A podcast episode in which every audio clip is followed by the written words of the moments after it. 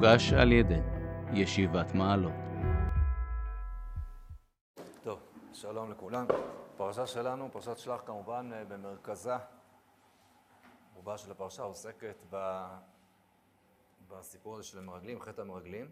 ולאחר מכן, אחרי שהפרשה פחות או יותר מסיימת את הסיפור שלה, באות אה, כמה פרשיות קצרות יותר, פרשת נסחים, אחר כך פרשת חלה, ופרשת וכי תשגו ולא תעשו, כן, להם דבר של ציבור, עבודה זרה, ציבור יחיד, ואחר כך אה, המקושש הוא פרשת הציצית. עסקנו הרבה פעמים בהקשרים של כל הפרשיות הללו האחרונות, בדיוק מה המשמעות של הרצף הזה, מה, מה ההקשרים שלהם. אז הפעם לגעת בנקודה מעניינת. כרגע פרשת נסחים, פרק ט"ו. אז יש כאן חידוש בכל העניין הזה שמקריבים. נסחים הוא, זה כבר דבר שמוכר לנו עוד לפני כן, אה, רק בקורבן התמיד, וכאן מתברר שזה יינתן עוד לקורבנות רבים נוספים, לא חשוב מה, לענייננו, שצריכים להביא יחד עם הקורבן, להביא גם נסכים. אז צריך להיות אה, מנחה שהיא סולת חיטים שהיא בלולה בכמות מסוימת של שמן וביחד עם זה גם יין. המנחה מוקרבת לגבי המזבח, ואילו היין נשפך אה, מנוסח על גבי המזבח, רואים ללולים שיורדים למטה, על הספלים שבקרנות. בכל אופן, פרשת ישראל, גם בה עסקנו בכמה הזדמנויות, אבל שימו לי דבר מאוד מעניין. פסוק י"ב: כמספר אשר תעשו, ככה תעשו לאחד כמספרה. כל האזרח יעשה ככה, את אלה, להקריב אישי ריח ניחוח להשם. וכי יגור איתכם גר, או אשר בתוככם לדורותיכם, ועשה אישי ריח ניחוח להשם, כאשר תעשו, כן יעשה. הקהל חוקה אחת לכם ולגר הגר, חוקת עולם לדורותיכם, ככם, כגר יהיה לפני השם. תורה אחת ומשפט אחד יהיה לכם ולגר הגר איתכם. מה זה הדגש הזה כאן? דגש מאוד מאוד גדול על הגר, הגר. כן, השורש הזה גר מופיע פה שבע פעמים בשלושה פסוקים, כי יגור, לכם גר, כן, לגר, הגר, הגר, לגר, הגר, עכשיו יש פה ממש איזה מקבץ כזה גדול, דמות הגרים. אחר כך מופיע בסיפור של העבודה הזרה פסוק, פרק, פסוק כ"ב, וכי תשגו ולא תעשו את כל המצוות האלה, ואיך אנחנו רואים שזה סיפור של עבודה זרה, זה נעשה בשגגה, והיה אם עיני העדה נעשתה לשגגה, ועשו כל העדה פר בן בקר, אחד לעולה וכוח להשם, ומנחתו ונצחו כמשפט ושעיר עזים אחד לחטאת. ואז וכיפר הכהן על כל עדת בני ישראל, ונסלח להם כשגגה היא, והם הביאו את קורבנם משל השם וחטא לפני השם עד שיגתם, נסלח לכל עדת בני ישראל, ולגר הגר בתוכם. שוב, הדגש, גם הגר, כי לכל העם בשגגה. הלאה, ואם נפש אחת תחטא בשגגה, והקריבה עז בת שנתה לחטאת. וכיפר הכהן על הנפש השוגגת בחטאה בשגגה לפני השם, לכפר עליו ונסלח לו. האזרח בבני ישראל, ולגר הגר בתוכם. תורה אחת תהיה לכם, העושה בשגגה. והנפש אשר תעשה ביד רמה, מן האזרח ומן הגר, את השם הוא מגדף, ונכתה הנפש ההיא מקרב עמה. אז זה דגש גדול מאוד במצוות הללו על, על סיפור הגר, הגרים. טוב, מעניין שככה, גם אם נצטרך להבין למה, אז שמת לב, דילגתי על פרשייה קטנה אחת, על פרשת, יש את הנסחים, אחר כך חלה. דווקא בחלה לא מזכירים את הגר משום מה. אתם רואים, תראו את פסוק י"ז, וידבר השם משה לאמור דבר בני ישראל אמרת עליהם מבואכם אל הארץ שאני מביא אתכם שמה והיה באכולכם מלחם הארץ תרימו תרומה להשם ראשית הריסותיכם חללה תרימו תרומה כתרומת גורן כן תרימו אותה מראשית הריסותיכם תיתנו להשם תרומה לדורותיכם דווקא פה לא כתוב שזה משפט אחד לכם ולגר כי יגור איתכם גר משהו כזה אבל בשאר כן כתוב טוב, לפחות מבחינה, נגיד, לשונית, יש פה איזה רמיזה אולי לעניין, אבל זה ככה, כן, שגם האותיות גר מסתתרות פה.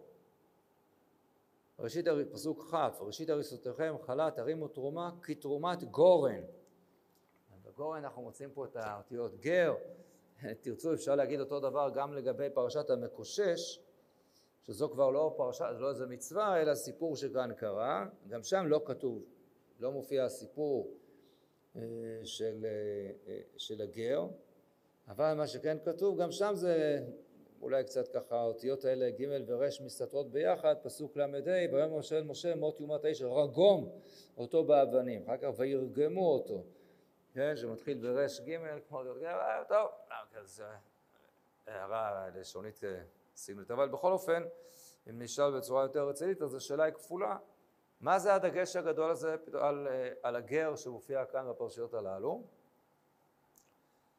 ולמה אז על פרשת חלה אה, העניין הזה פסח ולא מופיע גם שם סיפור אה, הגר, אם כבר יש איזו סיבה לכאורה היינו מצפים, זה מופיע לפני, מופיע אחרי, למה לא מופיע בפרשת חלה? שאלה מאוד מעניינת ולחלוטין לא פשוטה היא מה קורה בעקבות חטא המרגלים? מה הכוונה? צריך להבין שיש כאן סיפור מורכב מאוד. החטא הוא חטא. הוא חטא גדול, ועם ישראל בוכה, ובגלל הדבר הזה אתם בכיתם בכייה של חינם. הקדוש ברוך הוא יגרום לכם לבכייה לדורות, וכל מה שקשור גם בסופו של דבר, החורבן, השורשים העמוקים שלו כבר אה, נמצאים בפרשה הזאת של חטא המרגלים, ועד כדי כך שאנחנו מוצאים, רואים את החומרה בכך שהקדוש ברוך הוא אומר, עד אנה ינעצוני העם הזה, ועד אנה לא יאמינו בי בכל האותות אשר עשיתי לגור, הכנו בדבר והורישנו. אעשה אותך לגוי גדול ועצום ממנו. הקדוש ברוך הוא אומר זה סתם בשביל לגרות את משה להתפלל, הוא אומר, אני... הקדוש ברוך הוא מעלה ככה את האפשרות הנוראית הזאת של להתחיל מחדש. חלילה ככה, כן, להכות את עם ישראל בדבר, להרוג את כולם, וההבטחה לאבות תתממש מההמשך שיצא מחדש ממשה רבנו, עד כדי כך. אז זה ודאי דבר מאוד מאוד חמור, ובעקבות הדבר הזה באה התפילה של משה והבקשה, והקדוש ברוך הוא אכן, ויאמר השם סלחתי כדבריך, ואולם, כלומר זה לא נגמר הסיפור, אולם סלחתי ועונש המוות המיידי והאח, וה... כן, ההכאה בדבר של כל העם ישראל, זה הדבר שהצליח משה רבנו בתפילתו לבטל, אבל יש כאן עונש קשה. והעונש הוא כמובן, כי כל האנשים הרואים את כבודי ואת אותי ישבתי במצרים ובמדבר, וינשאו אותי זה עשר פעמים, ולא שמעו בקולי, אם יראו את הארץ אשר נשבעתי לאבותם, וכל מיני עצה לא יראוה. וזה מתחלק אחר כך. זאת אומרת, המרגלים עצמם, אז, והאנשים אשר שלח משה לתור את הארץ, וישובו אלינו כל העדה להוציא דיבה על הארץ, וימותו האנשים מוציאי דיבת הארץ, רעה במגפה לפני השם. אז הם מתים במגפה, כן, אה, וחז"ל אומרים, מגפה מאוד קשה, ואילו לגבי כל שאר העם, אז זה כאן אה, מה שנאמר בעונש. אמור עליהם חי אני נאום השם לא כאשר דיברתם באוזני כן אעשה לכם. במדבר הזה יפלו פגריכם וכל פקודיכם וכל מספרכם. בין עשרים שנה ומעלה אשר אני נותם עליי. אם אתם תבואו אל הארץ, אתם לא תגיעו. ובניכם יהיו רועים במדבר ארבעים שנה, עשו את צנותיכם עד תום פגריכם במדבר. במספר הימים אשר תרתם את הארץ ארבעים יום, יום לשנה, יום לשנה, תישאו את עוונותיכם ארבעים שנה, וידעתם את תנועתי. אני השם דיברתי, לא זאת אעשה לכל העדה הרעה הזאת הנועדים עליהם במדבר הזה, נועדים עליהם במדבר הזה, יתמו ושם ימותו. כלומר, העונש יהיה לדור הזה והדור הזה, עכשיו, ארבעים שנה במדבר, ו... נו, ומה?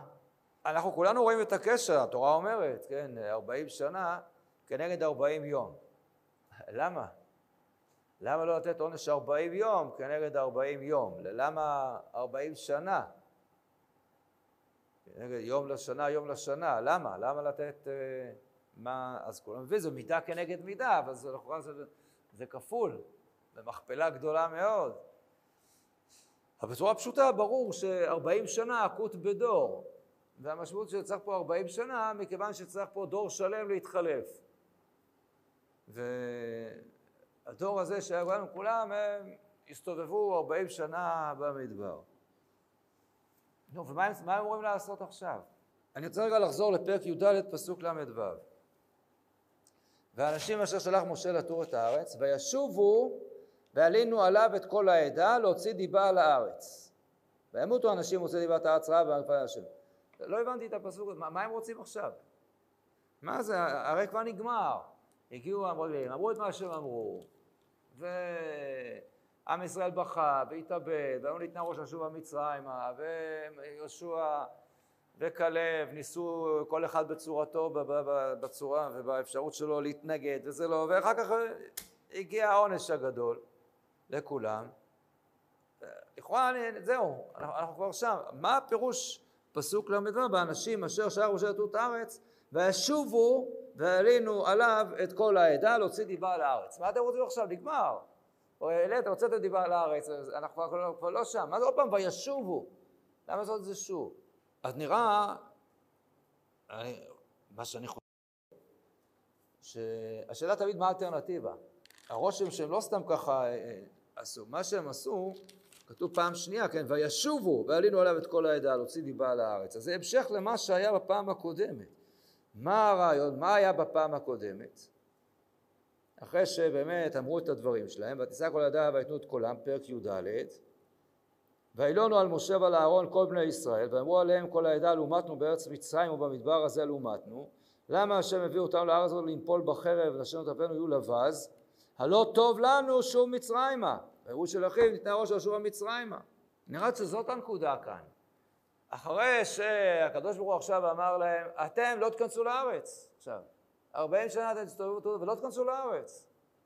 אז אותם מרגלים, שעד עכשיו שמנסים עוד פעם, על מה הם מנסים עוד פעם?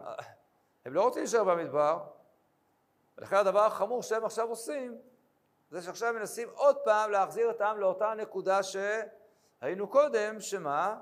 שאמרנו, האם כך, עדיף, עדיף לחזור למצרים. עדיף לחזור למצרים, ו... וכמובן לא להסתובב 40 שנה במדבר. ואת הדבר הזה הרי הם הצליחו בפעם הקודמת להביא את עם ישראל למציאות כזאת, עד שבאה תגובה מאוד מאוד מאוד קשה של הקדוש ברוך הוא, שמשה מה שהם אומרים לעם, אני מזכיר שהדבר הזה היה כל כך חזק בפעם הראשונה כשהם אמרו את זה, שכאשר אה, אה, יהושע ובן נון וכלב בן יפונה אמרו לעם ישראל זה לא ככה.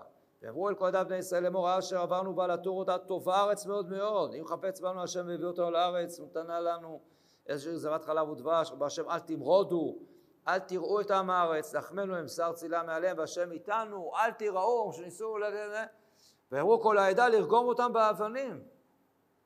כבוד השם נראה בורא מועד לכל ישראל לכל בני ישראל. ההשפעה שהייתה לעשרת המרגלים שאמרו את הדבר הזה, ובעקבותיה הגיעה המסקנה לפני הראש ונשוב המצרימה, בואו נחזור למצרים ממש, מתכננים כבר צעדים מעשיים לחזור למצרים, זה התקבל עד כדי כך שכאשר יהושע וגם מנסים את זה לבנור, מה פתאום, אפשר, העם כבר רוצה לרגום אותם באבנים, עד כדי כך. זאת אומרת, באמת, מה שהם באו וסיפרו ותיארו, אה, היה לזה עוצמות גדולות מאוד. זה באמת הפחיד. וכשהם הביאו את הפירות, אז באמת חז"ל אומרים, כשהביאו פירות, מה, מה פירותיה משונים, גם אנשיה משונים, זה לא איזה דרשה רחוקה, כן, כתוב באיסור, במות, שניים. מישהו מכם פעם יצא ללכת לסופר ולקנות ענבים ולשאת אותו במות בשניים, ולא משנה עכשיו, נגיד במות בשניים, רק שני, כן, שני אנשים על מות, לא, נקרא מה שחזק מאוד על שמונה אנשים שנסעו, גם בלי זה. חוץ מהסמל של משרד התיירות, אף פעם לא ראיתי אנשים שככה נושאים ענבים בצורה תלמוד ושניים, כזה מסע אלונקות, מסע ענבים. אז זה ברור שבאמת היה פה משהו מאוד עוצמתי, מאוד גדול, ובאמת מאוד מאוד מפחיד. כשהשאלה היא תמיד, אז מה עושים? ומה שהם אמרו, מה שהם גרמו, מה הם רצו? מה חשבו המרגלים? כשהם חזרו ואמרו, ארץ אי אפשר להיכנס. אז מה הם חשבו לעשות? מה, מה ההבנה? מה הם רוצים להסתובב במדבר? קשה להניח. אני מזכיר, הם לא כל כך הרבה זמן נמצאים במדבר, מה זאת במדבר? הם אה, הגיעו, כן, אה, אה, תוך 50 יום מיציאת מצרים הם הגיעו להר סיני. ושם הם נמצאים שנה שלמה, פחות עשרה ימים. זה לא נדודים במדבר עכשיו. זה לא כל כך הרבה זמן. חמישים יום היה, וחמישים יום האלה הם ידעו להתלונן ולבכות, והיו בלחץ מהמים, וקיבלו את המן ואת הסלב פעם ראשונה, וככה, לא היה להם פשוט. זה אחרי נדידה מאוד מאוד קצרה. רוב הזמן הם נמצאים תחת הר סיני, שם אה, יש משכן, והם מסודרים, בנחת, יש מן ויש שמיים, אין, אין שם בעיה. ושומעים, משה רבנו מלמד אותם, ומקימים את המשכן, מתן תורה, כל משהו מאוד רוחני. ואז מתחילה הבעיה בשנה השנייה, עכשיו שמתחילים לנסוע. ובשנה השנייה מתחילות תקלות. ראינו את התקלות של ויסעו מהר השם, רק את המתאוננים ואת המתאבים, ונהיה להם מאוד מאוד קשה, מדבר. הם לא רוצים להיות במדבר. לכן כשהם באים ואומרים, לארץ ישראל אי אפשר להיכנס, כי חזק הוא ממנו, אז לכולם ברור מה האפשרות, האלטרנטיבה היא כנראה באמת לחזור למצרים. זו הייתה באמת הנקודה המאוד מאוד קשה.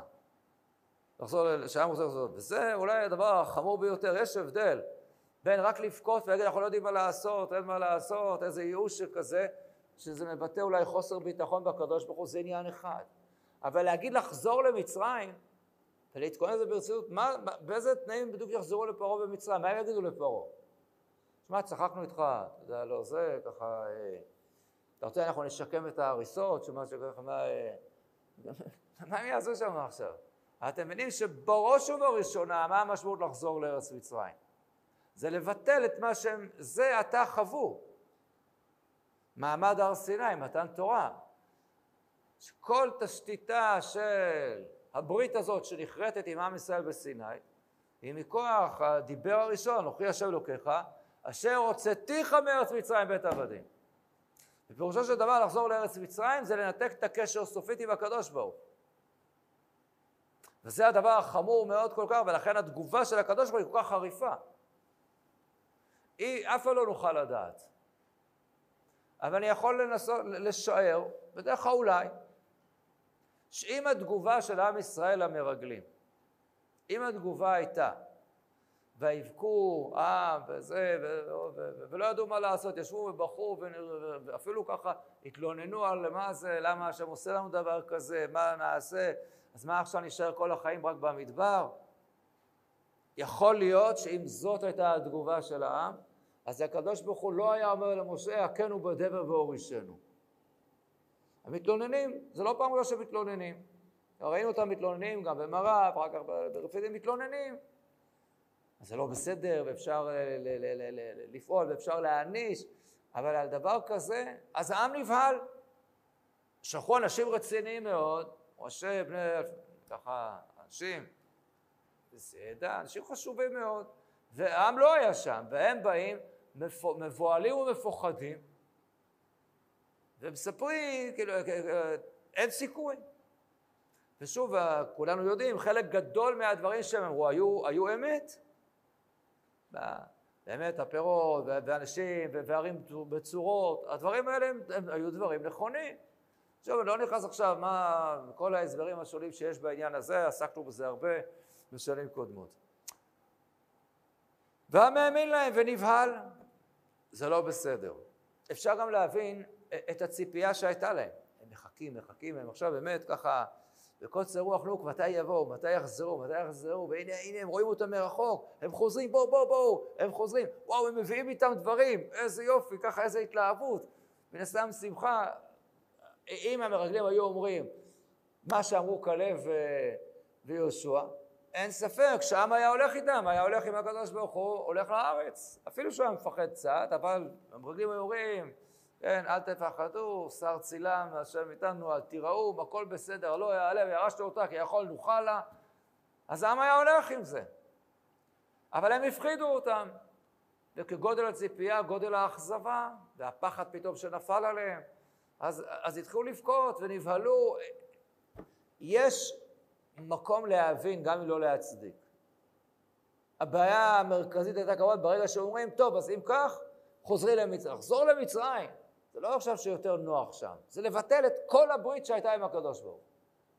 אין תורה, אין משכן, אין שבת, אין כלום. זה הדבר החמור. אם ככה, אז הכנו בדרך והורישנו, ומשה נלחם על הדבר הזה. עכשיו מתברר שהנה מגיע העונש. באמת מה? אתם לא תיכנסו לארץ. לא תיכנסו לארץ. זהו. אז כל עוד הייתה אלטרנטיבה, ואז אולי זה כן מפחיד, לא מפחיד, אוקיי. תשמע, אז פתאום, למרות שהייתה אלטרנטיבה להיכנס לארץ, העם משתכנע לחזור למצרים. אמרו ניתנה הראש, לפחות חלקם. עכשיו מבחינת המרגלים, ברגע שזה, כבר, כבר אין אלטרנטיבה לכאורה, ברור מה, לא ניכנס לארץ, זהו, הקדוש ברוך הוא אמר, אתם לא נכנסים. לא, הם לא נכנסים, אז עכשיו, אנחנו, הם מנסים שוב עכשיו לשכנע את העם. מוצאים דיבת הארץ רעה, ופירושו של דבר, מה זה דיבת הארץ רעה, אתם מבינים? תשכחו מהמקום הזה, ודיבת הארץ רעה, מה זה בעצם אומר? במילים פשוטות, הקדוש ברוך הוא עבד עליכם. מה, הוא לא יודע את זה מראש? אז סתם הוציאו אתכם ממצרים. כל מה שאומר משה בתפילה שלו, כן, הדבר הזה, ומטה את העם הזה כאיש אחד, ואמרו הגויים, שזהו, מבלתי יכולת השם להביא את העם הזה לארץ שישבע להם וישחטם במדבר. או, כמו שמופיע בשנאת השם, מוציאם להרוג אותם בערים, מה שמופיע בחטא העגל, זה, זה הביטויים שעכשיו יגידו. זה המשמעות. אתם חושבים, הארץ היא ארץ רעה. זה להוציא דיבת הארץ, וזה כבר שקר. ועכשיו לא מדברים שהאנשים שם גיבורים, או, או קשה לכבוש אותם, אלא הארץ היא ארץ רעה, הארץ אוכלת יושביה. אז תדעו לכם, אז הקדוש ברוך הוא עבד עליכם. אז המסקנה היא פשוטה, סתם הוציאו אתכם ממצרים ולמדבר הזה. ואז הרעיון הוא עוד פעם עכשיו לשכנע, אז זו הייתה אפשרות תגובה אחת, לחזור למצרים.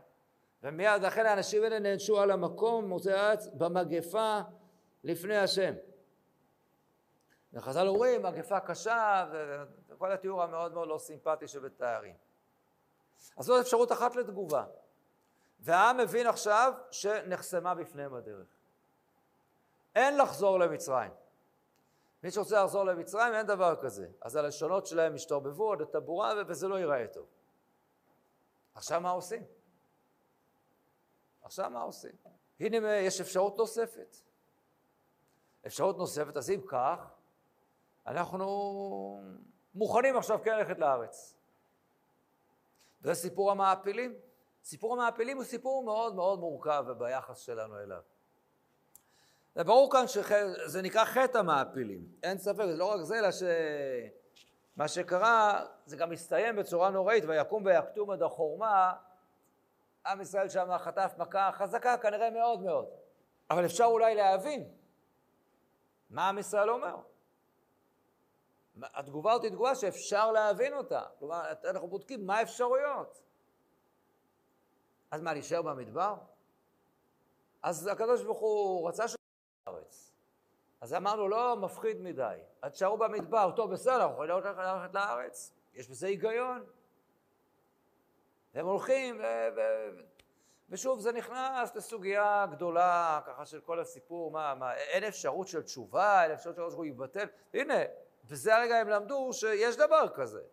הקדוש ברוך הוא אמר, הכנו בטבע והורישנו, התפלל משה, ברוך הוא בסדר, נשנה.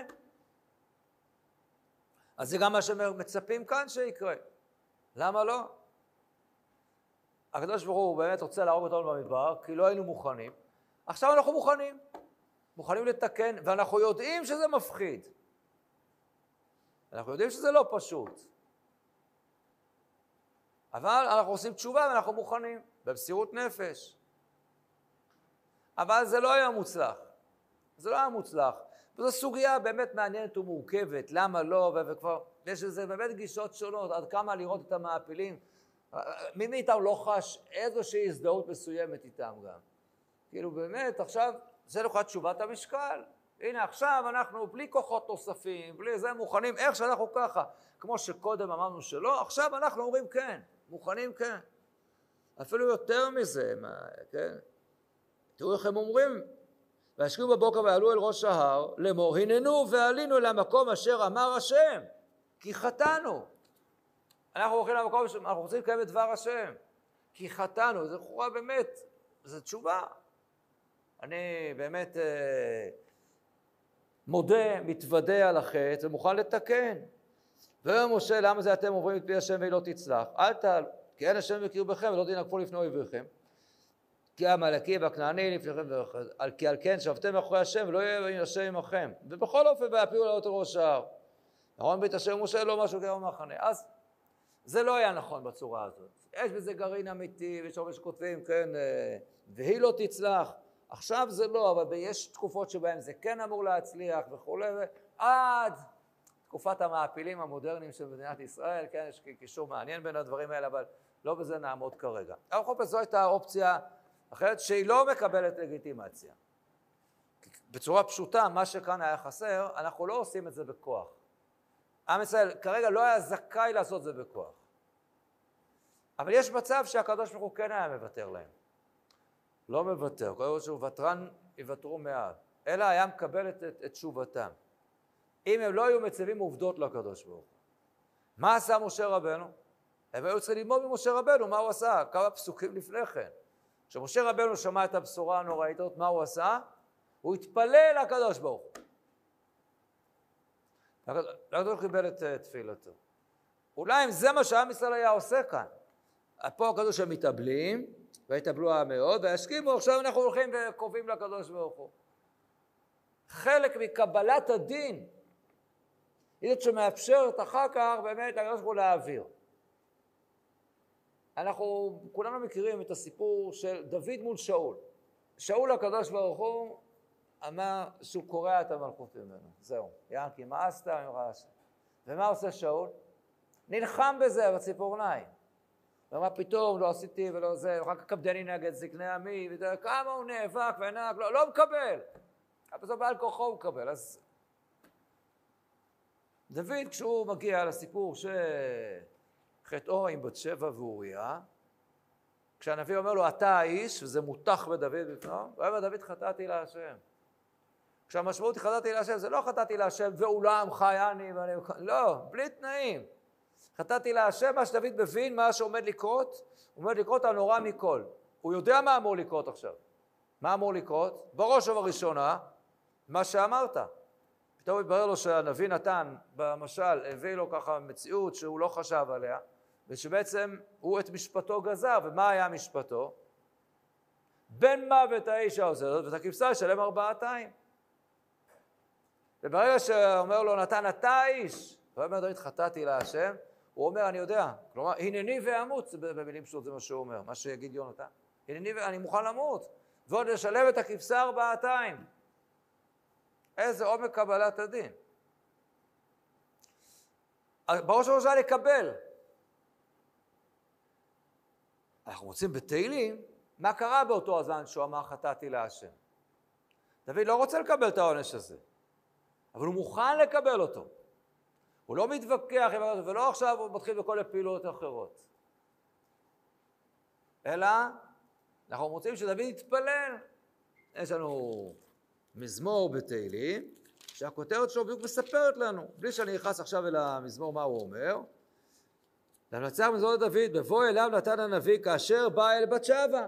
חונני אלוקים כחסדך, קרוב רחמך מאחף שעי, הרב קבסני מעווני, מחטאתי תארני, פשעי אני אדע, חטאתי נגדי תמיד, לך לבטח חטאתי, וכולי, בחלול, כל כל... איזה תפילה מעומק הלב. אבל הוא לא נוקט פעולות, הוא אומר קודם כל חטאתי להשם, כאילו הוא מקבל את הכל. ואני עכשיו הולך להתפלל אליך הקדוש ברוך הוא, אני מבקש ש... הרב, קבסני מעווני. מבקש. והקדוש ברוך הוא שולח לנביא, גם השם יביא חטאתך לא תמות. אבל זה לא שעכשיו הכל מבוטר לו, אפס כי נעצני הצד, הוא הולך לשלם מחיר כבד, אבל לא מה שבאמת העונש הראשוני שנגזר, והמלכות לא נלקחת ממנו. דוד דוד, בראש ובראשונה, ברור שהמלכות נלקחת ממני. לא, הקדוש ברוך הוא נתן לו. הוא התחרט ועשה תשובה והתפלל, והקדוש ברוך הוא המיר את העונש. אגב, גם שאול. אנחנו תמיד אוהבים להדגיש את שאול, איך הוא לא הסכים לקבל עליו את הדין. אבל זה שאול בפעם השנייה. היה לשאול סיפור מוקדם יותר, במלחמה הראשונה מול הפלישתים. וכשהוא לא המתין שם לשמואל, ולא חשוב מה, מה החטא שם ומה הטעות ומה הקדוש ברוך הוא על ידי שמואל, מה הוא אמר לו, זהו, נגמר. גם אז הוא אמר לו, זהו. ביקש אשר לו איש כלבבו, לא היית בסדר, לא, לא, זהו. מה עושה שאול? שם הוא לא מתווכח מילה, ועוד שמואל באמצע המלחמה, כשהמצב הוא קטסטרופלי שם, נשארים 600 לוחמים עם שאול בסך עם שאול ויונתן, והפלישתים שם בכמויות אדירות, אומר לו עכשיו הנביא, זהו, אתה לא ממשיך. נו, עכשיו הדבר הכי פשוט, שאול היה צריך לעשות, אל תלך הביתה. הרי ברור שהפלישתים מחפשים את הראש שלך בראש ובראשונה. הצבא הישראלי כבר מוגר בלי שהוא התחיל לראות ירייה אחת, נשארו שם 600 והכל במגמת ירידה. ומה עושה שאול? הוא לא הולך, הוא נשאר, נשאר עם העם, יוצא לזה ככה, כשהוא יודע שהוא עומד להפסיד אולי, בוודאי של מלכותו הוא כבר הפסיד, ויכול להיות שגם את חייו, אבל הוא הולך לעשות להציל את עם ישראל כמה שיותר. ומה שקורה בעקבות הדבר הזה, אני לא מלמד עכשיו את ספר שאול להוכיח את זה, התברר שמה? הוא מקבל את מלכותו מחדש. עד שהוא לא חטא בסיפור של עמלק, רק שם זה סופית נלקח ממנו. אבל פה שאול, כשהוא לא התנגד וקיבל עליו את הדין, ויצא אדרבה לעזור לעם ישראל, למרות שהוא יודע שהוא משלם מחיר, ככה הוא חשב, מחיר עצום, או אז הקדוש ברוך הוא מעביר על חטא. וגם גזר דין כזה יכול, יכול להיקרא ויכול להשתנות, כפי שאכן קרה. זה מה שהיה יכול להיות פה. שוב, אנחנו לא יכולים להוכיח את זה, ואף פעם גם לא נדע. אבל הרושם הוא מהקבלה לסיפור של התפילה, שאם עם ישראל המעפילים, היו קודם כל מתפללים לקדוש ברוך הוא, מבקשים, ו... אז ייתכן שהוא היה מאפשר להם ללכת להילחם. יכול להיות שהייתה מלחמה קשה, יכול להיות שגם היו הרבה נופלים והרוגים, זה היה חלק מהעונש והמבחן. אבל ייתכן שהתוצאות של המלחמה, גם עם מחיר כבד, לא היו בצורה שוירד העמלקי והכנעני יש ויקום ויקטום, אלא ויכו את העמלקי והכנעני ויורישו את ההר ההוא. אולי, לא נוכל לדעת. אבל בכל אופן מה שקרה, התברר עכשיו שלעם ישראל, שהכל סגור עכשיו בפניהם. לחזור למצרים אי אפשר, להיכנס לארץ אי אפשר. עכשיו מה עושים? להסתובב במדבר. אתם מבינים מה זה אומר? ללכת עכשיו להסתובב 40 שנה במדבר. הענן פעם ככה, פעם לכאן, יום, יומיים, חודש, כל, כל, כל פעם, למה? איזו הרגשה נוראית עכשיו. למה להסתובב? לא, לא, לא, תשארו במקום כבר. נקים פה מקום, נקרא לזה מאהל, עד שיגמר לנו האוכל, עד שיגמר זה מה. כאילו, הם יודעים מה זה להסתובב במדבר. אמרנו, הסתובבו קצת, זה הספיק להם. עכשיו 40 שנה? למה? בלי שום תוחלת. עד שנמות. להבדיל, כמו מטוס שיש בו תקלה, אז פוחדים מהנחיתה שלו, אתם יודעים מה שולחים אותו, לעשות סיבובים מעל הים, לשרוף את כל, ה, את כל הדלק. צריך לנסוע עד שקו רוב המלך הדלק ייגמר, בכדי שתהיה סכנה קטנה יותר בנחיתת החירום שלו. גם פה הם צריכים לנסוע, לנסוע, עד שיגמר הדלק, עד שימותו. לא היה אחד שמת שם לפני גיל 60. אז אלה שהיו בני 20, 20 יום בשבוע, 40 שנה, למרות שהם צריכים להסתובב שם במדבר. למה? איזה משבר קשה הדבר הזה מביא. ועם ישראל הולך עם זה. עם ישראל הולך עם זה? אולי לא כולם. אולי לא כולם. יש אולי כאלה שפרשו מהסיפור. הנקודה היפה שאומר אותה הרב מדן, זה ככה קצת טיפה, טיפה לחזק אותה כאן. אני רוצה רגע לחזור לחטא המקביל שקורה בשנה הראשונה, חטא העגל, עם כל ההגבלות שכולם יודעים, וגם שם הקדוש ברוך הוא רצה לכלות אותם, וגם שם משה והתפלל, ואמר מידות של רחמים, וזכות אבות. כמובן הכל הכל מאוד מאוד דומה בעניין הזה. ובחטא העגל, המשפט המפורסם ביותר, שככה, שנאמר בחטא העגל, זה כמובן הייתה העבירה החמורה, ויקח בידם ויצא אותו בחרת ויעשה רגל מסכה. ויאמרו אלה אלוהיך ישראל אשר העלוך מארץ מצרים. מה זה אלה אלוהיך ישראל? מי מדבר כאן? מה זה אלה אלוהיך ישראל? אלה אלוהינו ישראל. אז אולי זה אהרון אמר להם, אלה אלוהיך ישראל? לא. למה זה לא אהרון אמר להם? קודם כל, בוודאי שאהרון לא יגיד משפט כזה. אבל למה אני יודע שזה לא אהרון? כי מה כתוב? ויאמרו אלה אלוהיך ישראל. אז זה בלשון רבים. אז מי זה? בני ישראל אומרים לבני ישראל, אלה אלוהיך, מי אומר את זה עכשיו? מי מדבר? יש סתירות בפסוקים גם לגבי העגל. שוב, זה לא הנושא חטא העגל, גם איך זה בדיוק קרה. האם מה שקרה בחטא העגל, כן, אה, הוא כפי שמתואר, ויקח מידם, ויצ, ויצר אותו בחרב ויעשהו עגל מסכה, כן, אה, שאהרון עשה אותו ככה, זה עגל מסכה, או שמה שאהרון מספר, אהרון אה, מספר למשה לכאורה סיפור אחר. משה, מה זה? מה עשה לך העם הזה? כיבד עליו. ויאמר אהרון הליכה רף אדוני, אתה ידעת, ואמרו לי יעשה אלוקים וכולי, שלחו לפנינו. ואמר להם למי זהב יתפרקו ויתנו לי ואשליכהו באש ויצא העגל הזה. אז חלילה אהרון משקר? מה הוא חשב שמשה לא יודע, לא ידע? האם אהרון יצר אותו או שהוא השליך אותו באש והוא יצא? אז רש"י אומר, עגל מסכה, כיוון שהשליכו לאור, לאור בכור, באו מכשפי ערב רב, שעלו עמהם ממצרים ועשהו בכשפים. אה, מה שכתוב ויצא אהרון אומר את האמת. היה פה איזה משהו, זה בכשפי ערב רב. אה, זה נשמע פתאום זה תירוץ, ערב רב. למה זה הערב רב הזה? אז הערב רב הזה אנחנו מכירים אותו. הוא כתוב במפורש בתורה, ביציאת מצרים, נכון? אי אפשר ככה אה, להתעלם מן, הדבר הזה, שזה לא איזה דרשה, אלא זה מה שכתוב בפסוקים. מה, איך הדבר הזה כתוב? בפרק י"ב בשמות. ויסעו בני ישראל מרעמסי סוכות כשש אלף רגלי הגברים לבד מטף וגם ערב רב עלה איתם וצאן ובקר ומקנה כבד מאוד. מה זה ערב רב? אומר רש"י. ערב רב תערובות, אומות, עובדי כוכבים של גרים. רגע, אם זה עובדי כוכבים, אז זה גרים, מה זה בדיוק? אנחנו מבינים שזאת לא הייתה איזו גרות מסודרת אז, אבל ערב רב, הרבה אומות, הרבה, הצטרפו לחגיגה הזאת של עם ישראל. אז שתבינו, כאילו במצרים, בבית העבדים, העבדים האלו לא רק עם ישראל היו עבדים. מכל מיני אנשים, מכל מיני אומות שהיו, היו כל מיני שהמצרים שיעבדו אותם. פשוט שזה ככה. מבכור השבי. מה זה בכור השבי? יש שם, יש שם בכור ששבו אותו מכל מיני, אמרנו, תיארנו לך, כל מיני בוזזים ועמלקים ומדיינים תפסו, כל מיני שיירות התנברו ומכרו לשוק העבדים הגדול במצרים, את מי תפסו שם? וכל הבעל היד. כל הבעל הם כולם הגיעו להיות בבית העבדים שם, היו שם מכל מיני... ועם ישראל שם במצרים היה להם דבר מיוחד, שבשלב מסוים המצרים החליטו להשתעבד בהם ולקחת את כל עם ישראל לעבדים. וזה הם היו חריגים כמובן. אבל כשעם ישראל עכשיו השתחרר, היו הרבה מאוד ששמחו להצטרף לחגיגה הזאת, חגיגת החופש הגדול. וגם הם הצטרפו. הם הצטרפו לעם ישראל. היו להם מן תוכניות. הנה עם ישראל יוצא ממצרים, הולכים לגור בארץ אחרת, בארץ כנען, אנחנו נצטרף אליהם, גם אנחנו. טוב. והם מצטרפים. וזה מאוד מאוד מורכב.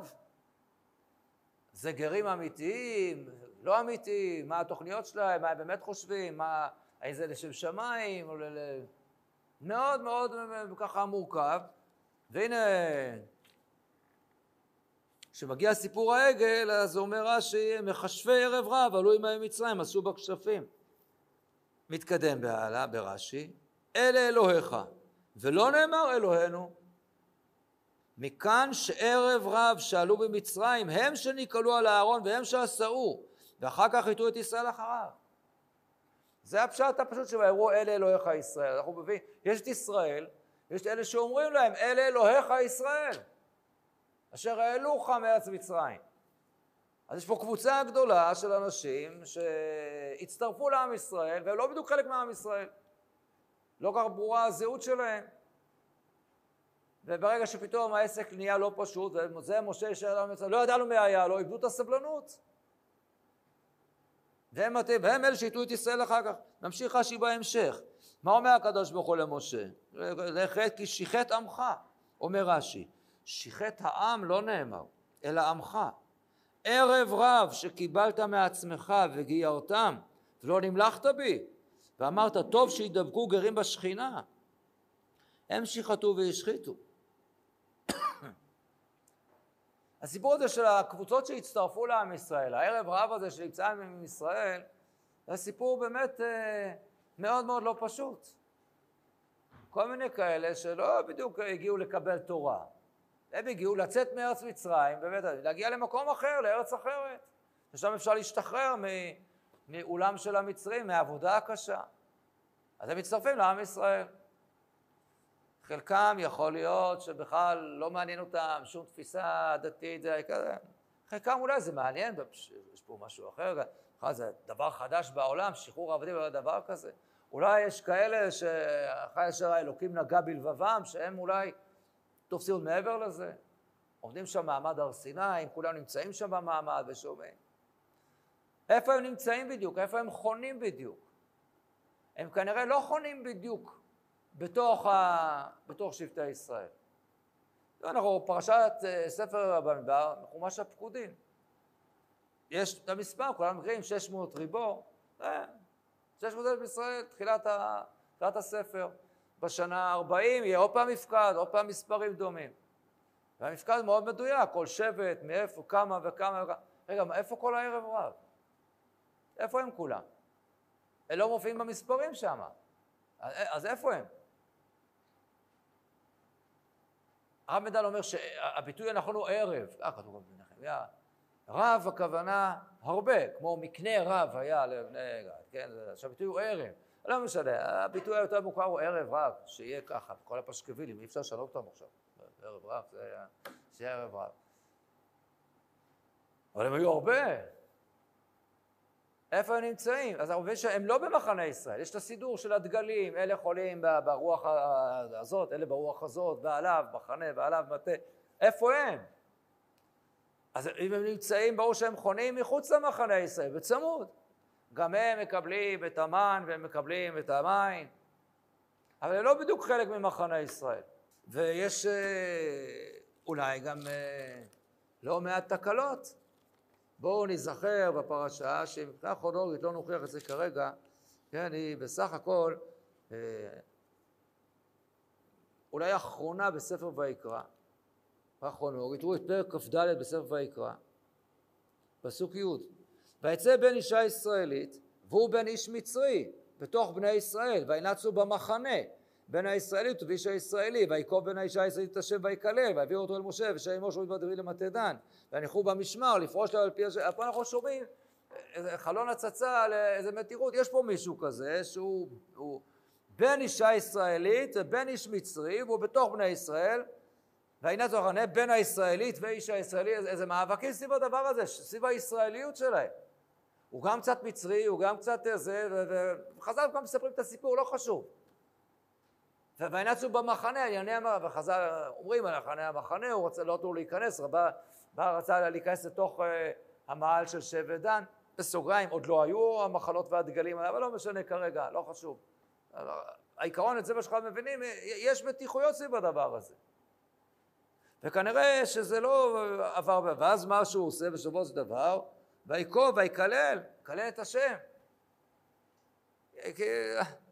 זה בדיוק הנקודה, אתם מחוברים לקדוש ברוך הוא, כן או לא? מתברר שלא, לפחות חלקם. ולא, הוא, לא, הוא לא, אני לא נותן להיכנס לתוך המחנה, מתברר שבצדק לא נותנים לו, אתה יודע שהוא מקלל את השם. אבל כנראה לא בטוח שהוא היה היחיד, זה, זה יצר שם מהומות גדולות. וידבר השם למשה לאמור, הוצאת מקלל מחוץ למחנה, ושרו כל שאול יתדיהם, ורגמו אותו. ובני ישראל דבר לאמור, איש איש כי יקלל אלוקיו ונשא חטאו. ונוקב שם השם מות יומת, רגום ירגמו בו כל העדה. גרגר כאזרח, בנוקבו שם יומת. איש כי כל נפש אדם מכה נפש במה ישלמנה, נפש אחר נפש, איש באמיתו, מום באמיתו, כאשר עשה עמו, שבר תחת שבר, עין תחת עין, שן תחת שן, כאשר ידמו קיינת, מכה בהמה ישלמנה, משפט אחד יהיה לכם, כגר כאזרח יהיה, כן יש אלוקיכם. מה, מה הסיפור הזה פתאום? שאלו מה הדין של המקלל, מה פתאום נתחיל עכשיו ככה את כל הסיפור הזה של עין תחת עין, שן תחת שן, מכה בהמה, אתם מבינים שהייתה שם מהומה גדולה. הוא, הוא, הוא היה מייצג של קבוצה כזאת גדולה של, של כל מיני כאלה גרים למחצה השיש ורביע ערב רב. והיה שם מהומה גדולה, והלכו שם מכות, והיה שם... והקדוש ברוך הוא מדגיש את הדבר הזה, כל העדה, כגר כאזרח, כולם מחויבים. ועוד פעם, משפט אחד יהיה לכם, כגר כאזרח יהיה, כמה זה מודגש. וזה באמת מורכב הסיפור של הגרים. ואם נשים לב בתורה, אז זה באמת מעניין מאוד מאוד, שבאמת, ברגע אחרי שכתוב הסיפור הזה, תראו, יש לנו את ההלכות של קורבן הפסח. קורבן הפסח מופיע, כל ההלכות שלו, הכל מופיע ככה אה, בפרק י"ב בתורה. והיה לכם למשמרת, מה לוקחים, הוא שכנו, אפשר, והיה לכם, המזות השתי, ואת הבשר איך אוכלים, ציי שום מצות, בשל ומושל אסור, לא תותירו ממנו עד בוקר, כאילו כל ההלכות, ככה תאכלו אותו, מותרים חגורים, כן, וסיפור הדם, והעניין של, כן, ושמרתם את המצות, הכל זה. ואז משה מצווה את זקני ישראל, משכו, קחו לכם צאן, שחטו הפסל, אגודת אזור, ותפלתם, ועבר השם, יפה, ואז מתחילים, באים בחצי הלילה מכת בכורות. מכת בכורות, וישראל יוצאים ממצרים, ויצאו מישראל מרמסס סוכותה, ופתאום יש עוד פרשה, פרק י"ד פסוק מ"ג, ויאמר של משה ואהרון, זאת חוקת הפסח. כל בן נכר לא יאכל בו, כל איזה משמעת כסף, ולא יהיה בית אחד וכולי. תורה, מה, מה, למה פתאום עוד פעם תוספת? כי מה שקרה בינתיים זה הפסוק שלנו. וישוב בני ישראל מרמסס סוכותה, כשש מאות אלף רגלי הגברים לבב איתם. וגם ערב רב עלה איתם. וצלו בקר מכלי כבד מאוד, ועפו את הבצק אשר הוציאו מושב בני ישראל. עכשיו יש פתאום דגש, יש צורך לתת דגש על הלכות הגרים שיש שם. ולכן עכשיו הדגש בקורבן הפסח, פתאום עכשיו תוספת. ויום השל משה ואהרון, זה מיד אחרי, זאת קורבן הפסח, כל בן נכר לא יאכל בו. זה לא הופיע לפני כן. וכל עבד איש בקעת קדם מלתה אותו, אז יאכל בו. תושב ושכיר לא יאכל בו. בבית אחד יאכל. כל דת ישראל יעשו אותו. וכי יגור איתך גר, ועשה פסח להשם, עמו לו כל זכר, אז יקרב לעשותו. והיה כאזרח הארץ, כל ערל לא יאכל בו. תורה אחת תהיה לאזרח ולגר גר בתוככם, ועשו בני ישראל. כמה זה בולט. מיד אחרי שמופיעים פתאום הערב רב, עכשיו תוספת ההלכות על הגר, על הגרים. זה כנראה מה שקורה גם אצלנו. זה מה שקורה כאן אצלנו. מסתבר מאוד שהקבוצה הזאת הגדולה של, של הגרים, הערב רב, כל אלה שלא יהיו רציניים, ברגע שהתברר להם שמה, שלא נכנסים לארץ, הולכים לסיים 40 שנה במדבר, אז זה לא מתאים להם. להם יש אלטרנטיבה לחזור. כל אחד אולי יחפש את הארץ שממנו הוא הגיע, שמאיפה לקחו אותו בשבי, חלקם למצרים, לא למצרים. הם לא מרגישים את עצמם מחויבים יותר מדי לאנוכי השם אלוקיך. כל מי שהרגיש לא מחויב, כנראה פרש. וכשאנחנו מגיעים אחר כך למפקד, הרי לא מונים אותם, ולא, זה גם לא בטוח שהם היו אמורים לקבל בגדול איזה נחלה בארץ, מה, מה בדיוק היה קורה עם הדבר הזה? אז הם ככה מבינים, אז אם ככה, אז אנחנו הולכים הביתה. ורובם פרשו, אבל היו כאלה שנשארו. ואלה שנשארו, או, אלה שנשארו מוכנים לשתף את גורלם בצורה אמיתית עם עם ישראל. כל המורכבות הזאת שיש כבר בחז"ל ביחס לגרות, שמצד אחד אנחנו מנסים מאוד למעט את זה ולעצור, ולא, מצד שני מי שמתגייר באמת, וואו, איזה עוצמות יש. מייתרים פרשה נוספת לתורה, איזה, איזה דברים גדולים נותנים. אז באמת מאוד מורכב הסיפור של הגרות. וזה כבר עולה כאן. ולכן עכשיו בעצם, מה קורה עם הדור הזה שמת... במצרים, שמתברר לו שעכשיו הדור יוצאי מצרים, הולכים להסתובב 40 שנה. יש להם מגמה, יש להם תפקיד אחד, ובניכם. הם אמורים להכין את הילדים שלהם, את הדור שייכנס לארץ. וואו, איזו משימה זאת. איזו משימה. לא כמו שתיארתי את המטוס שהולך ככה לשפוך את הדלק שלו. אלא הם עכשיו שנים על גבי שנים ילכו ויכינו את הילדים שלהם. תדעו לכם, איזה טעות עשינו. צריך לסמוך על הקדוש ברוך הוא. והארץ היא ארץ טובה. ואתם, כשאתם יגיע זמנכם בעזרת השם, אתם תעלו, ואתם תילחמו, והקדוש ברוך הוא יהיה איתכם, וזהו, והקדוש ברוך הוא, אפשר לסמוך עליו. ועכשיו, שנים רבות במדבר הם יראו את הדבר הזה עין בעין. הקדוש ברוך הוא להם את המים, ונותן להם את הבאר, ומגן אותם, ונחש, מכל הצרות, מכל הזה, להיות מוכנים לדבר הזה. או, זאת עוצמה אדירה. זה בין היתר גם זכרתי לך חסד נעורייך, אהבת תלונות, הלכתך אחריי במדבר. אז כמובן מדברים על ההתחלה, זה נכון, עם ישראל בכלל הסכים לצאת למדבר, אבל אולי לא פחות משמעותי, הדור הזה, דור, דור, עכשיו הוא מתכונן, ככה רק מכין לקראת הדור הבא. הוא כבר לא, לא יזכה. אלא זה, כמעט הייתי אומר עכשיו, הם עובדים על פתיחת הצו לשם שמיים. אנחנו מכירים את הביטוי שלך, לא רואים שלא ניתן, לא ניתנה תורה לדור, כן? לדור המדבר. הם קיבלו תורה. יש בזה הרבה אמירה בדבר הזה. הדור הזה שעכשיו ראה את כל הנפלאות במצרים, ראה את המשבר הגדול, ועכשיו הוא מוכן להסתובב 40 שנה במדבר, שהוא יודע שבזה הוא הולך לכפר באמת על כל מה שהוא עשה ולהכין, הוא כבר לא יזכה. הדור הבא יזכה. והוא הולך להכין את הדור הבא. מי שמוכן להצטרף למהלך הזה, מתוך ה... הוא גם יזכה להצטרף ולנחול נחלה בארץ ישראל. ולכן עכשיו זה הדגש הגדול של הפסוקים אצלנו.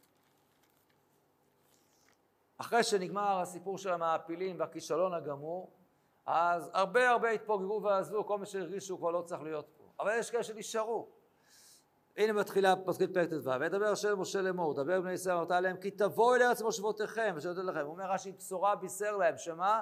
הם ייכנסו לארץ, או, פרשת נסכים, לא חשוב איך היא קשורה, אבל אנחנו לוקחים עכשיו, לוקחים, מה, פתאום עכשיו מוסיפים לקורבנות, מוסיפים את הדברים שגדלים בארץ, מהדגן, ומהתירוש ומהיצהר, מה שאומרים נסכים, מארץ ישראל. אז מדגישה התורה, וכי יגור איתכם גר, ככה אז תוככם, אז הקהל חוקה אחת, לגר ולגר, התורה, גם הגרים, אחר כך גם הטעויות שיכולות לקרות, עבודה זרה, נכון, יכולה להיות טעות, בשגגה וכולי, אז גם אתם וגם הגרים, כן, ניסה לכל בני ישראל ולגר גר בתוכם, ואם זה נפש אחת, אז האזרח ולגר גר בתוכם, כולם.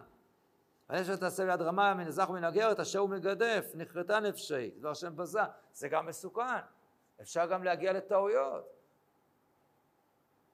אבל אתם והגר, ואז מגיע הסיפור של המקושש שמנסה להחזיר את ישראל למצרים, לא חשוב, לסיפור של קישוש העצים, אני, אני כבר לא נכנס, דיברנו על זה בכמה שנים טובות. חריגה מצוות חלה. כי כל המצוות הללו הן נוהגות, מדברות על כך שעם ישראל יגיע לארץ, מתי הם מתחייבים בכל המצוות התלויות בארץ? אחרי שבע שנות כיבוש וחלוקה. ולכן רש"י מאיר את הדבר הזה, נכון? ובזה אנחנו מסיימים. רש"י מביא דברי חז"ל, שפרשת חלה כתובה כאן בצורה שונה. דבר בני ישראל ואמרת עליהם בבואכם אל הארץ, פסוק י"ז בפרק ט"ו, אומר רש"י, בבואכם אל הארץ, משונה ביאה זו מכל ביאות שבתורה. בכולה נאמר כי תבוא, כי תבוא, כי קשה. לפיכך כולם למדות זו מזו, וכיוון שפרה לך כתוב באחת מהן שאינה לאחר ירושה וישיבה, אף כולם כן. אבל זו נאמר בבואכם, בלי כי. כשנכנסו בה, מי שנכנסו בה אכלו מלחמה, נתחייבו בחלה. יש הבדל, מצוות חלה היא לא מצווה שתלויה בארץ, אלא היא על אכילת הלחם של הארץ. זה משהו אחר. זה לא קשור להתנחלות. עדיין אף אחד אין לו נחלה ואין לו כלום, כבר התחייבו בחלה. אז על זה אין איזה עניין מיוחד עכשיו. הגרים עכשיו, איפה יקבלו נחלה? יקבלו נחלה. כמו, שהקדוש, כמו שמשה מבטיח ליתרו, לחובב. אנחנו ניתן לך, נמצא, כל מי שבאמת רוצה להידבק בעם ישראל יקבל מקום בארץ. כשכולם יתנחלו גם הם. לכן כל המצוות האלה שהן מתקיימות אחרי שכבר מתנחלים בארץ, מודגש גם הגר, גם הגר. מצוות חלה לא קשורה לעניין הזה. מצוות חלה זה עצם ההודעה על כך שמפסיקים לאכול את המן מן השמיים ומתחילים לאכול לחם מן הארץ. אז על זה לא כתוב הגר. פה זה עדיין לא קשור להתנחלות בארץ. אבל יש פה דגש גדול של עם ישראל, שקיבל בסוף את הדין ומוכן לעשות את המסע הארוך והמפרך והקשה הזה, מי שיהיה מוכן להצטרף באמת, אז הגרים הללו חוקה אחת תהיה לכם, ולגר גם בתוככם. שבת שלום. আমাদের